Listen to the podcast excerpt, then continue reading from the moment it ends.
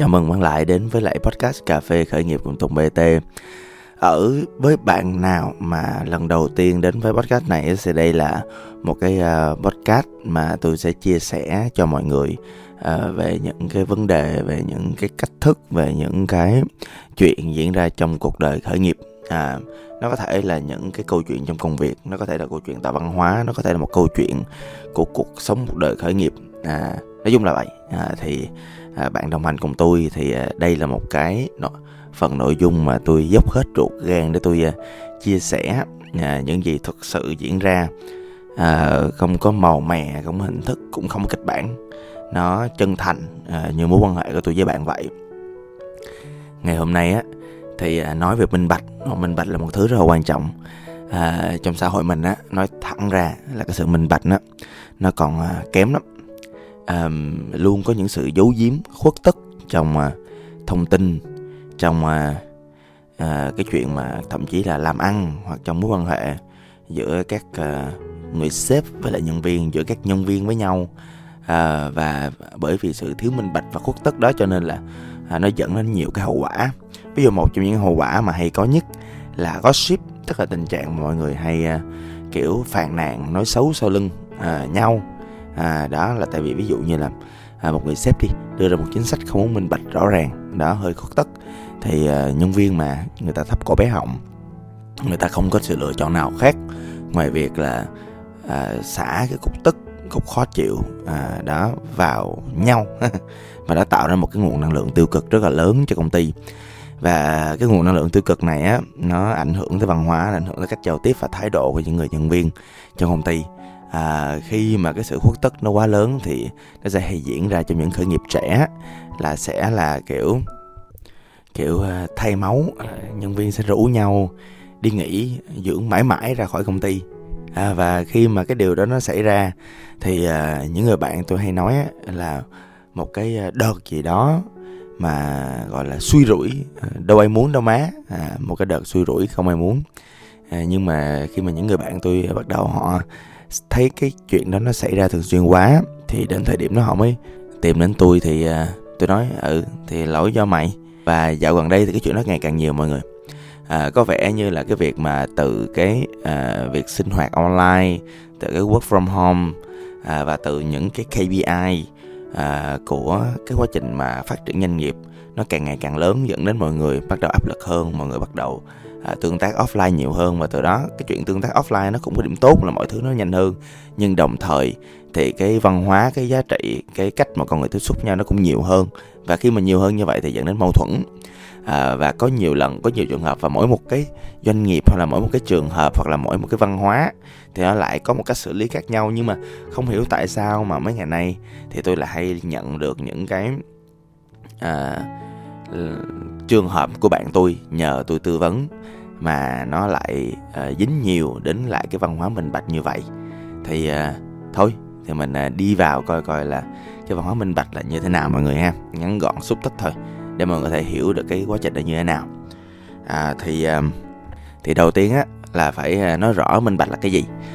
À, minh bạch là việc thấu suốt về uh, thông tin à, về việc đảm bảo mọi người trong team biết nhau đang làm gì như thế nào rõ ràng về công việc rõ ràng về mục tiêu rõ ràng về chính sách lương à, rõ ràng về những cái doanh số hoặc là rõ ràng về những cái thông tin.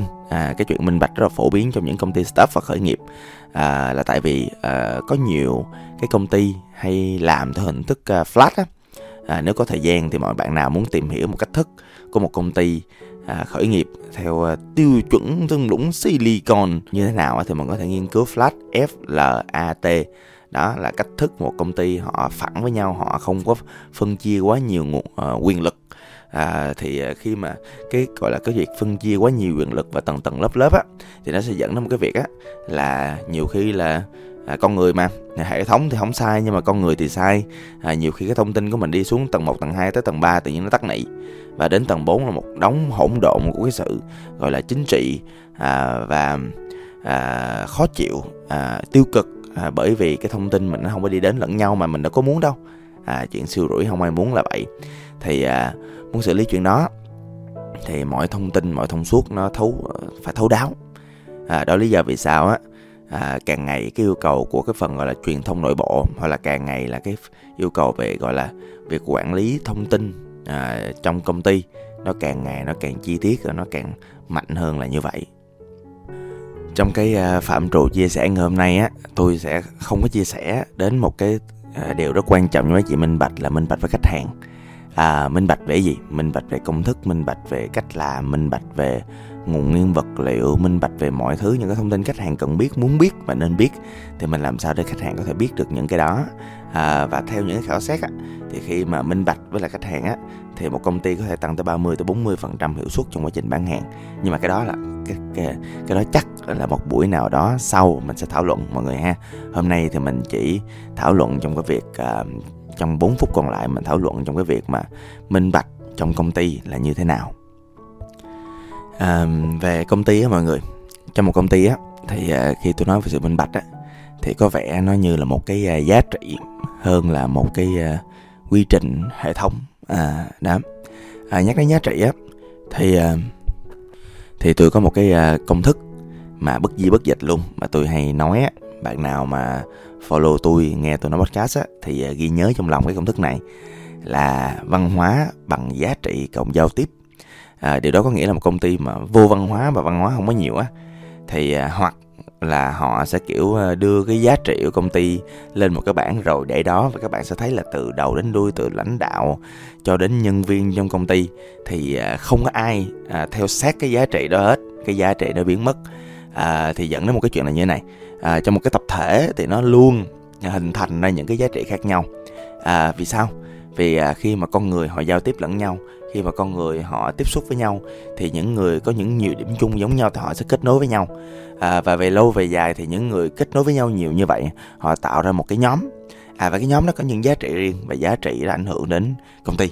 À, thì tức là nếu mà công ty không làm cái chuyện gọi là quản lý về giá trị thì trước sau gì thì cái công thức văn hóa bằng giá trị cũng giao tiếp thì nó cũng hình thành một cái văn hóa nào đó mà công ty không thể biết được nó là cái gì? Và đó là văn hóa và giá trị của các bạn nhân viên. Nhưng nếu mà uh, kiểu chủ doanh nghiệp á các nhà quản lý mà chịu khó ngồi lại và suy nghĩ về những cái giá trị thì uh, rõ ràng uh, thì họ sẽ bắt đầu họ làm cái việc văn hóa giá trị nó tốt hơn.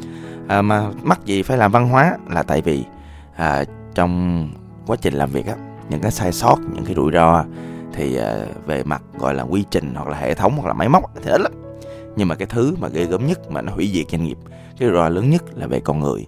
Thì cái chuyện mà làm tốt về văn hóa nó hạn chế những cái rủi ro đó.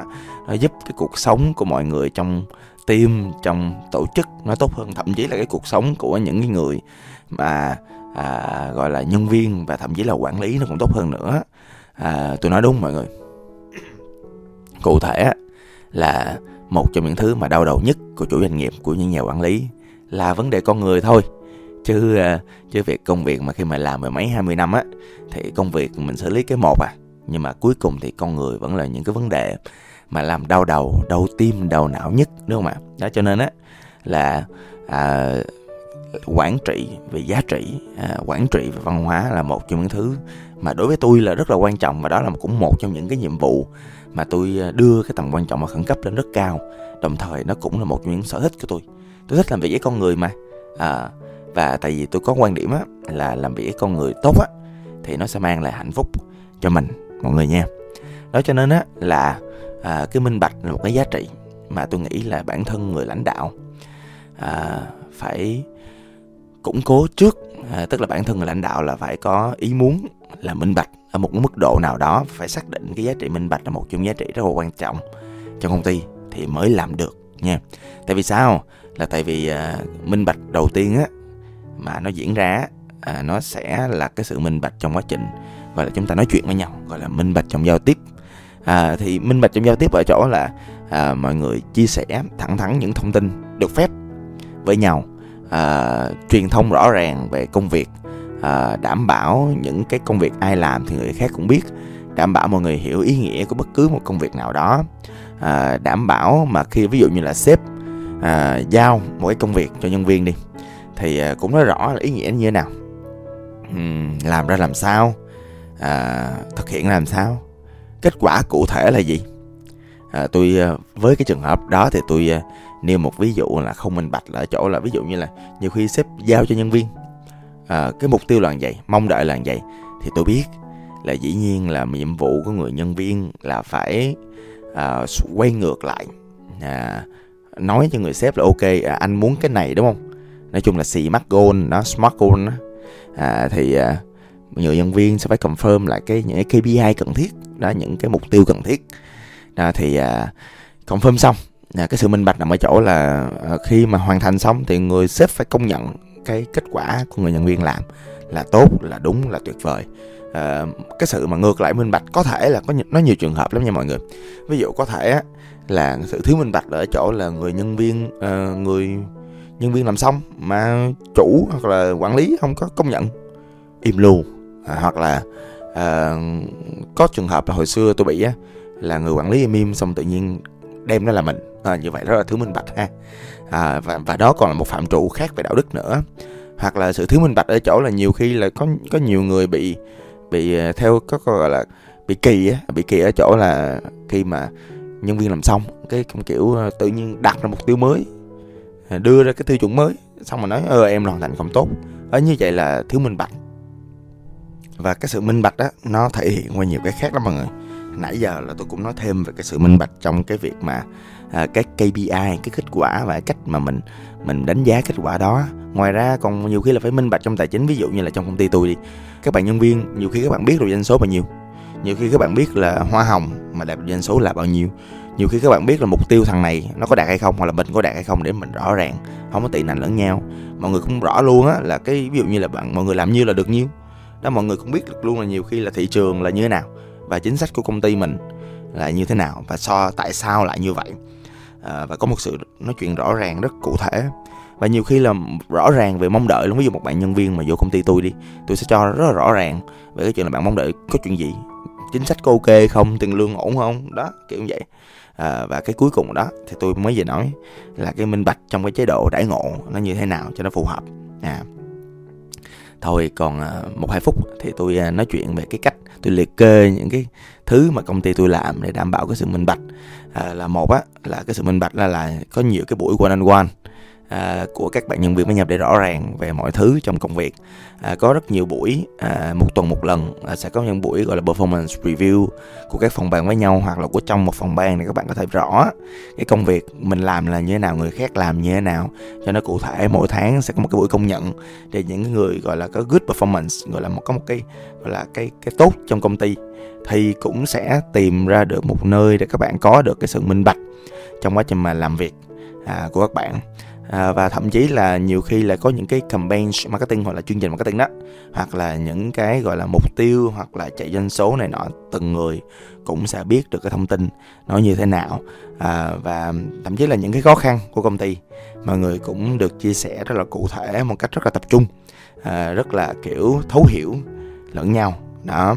Và và tụi tôi sử dụng rất là nhiều công cụ để có thể truyền thông liên tục mọi thông tin cho công ty Facebook, Zalo tạo ra những cái nhóm truyền thông nhỏ hoặc là đơn giản là khi mà có một cái thông tin gì đó quan trọng thì tụi tôi sẽ tổ chức một buổi họp lớn. Và điều đó dẫn đến cái chuyện là mọi người thấy là ủa sao nhiều buổi họp vậy? Ờ, điều đó dẫn đến một cái chuyện là tụi tôi phải họp vô cùng hiệu quả. À, họp hiệu quả như thế nào? Thì có thể là mình à, à chia sẻ trong một cái podcast sau ha. Rồi tạm thời là như vậy. Mọi người có feedback gì thì hãy lên fanpage. Tùng BT để trò chuyện cùng tôi trên đó. Xin cảm ơn, và hẹn gặp lại. Tôi là Tùng BT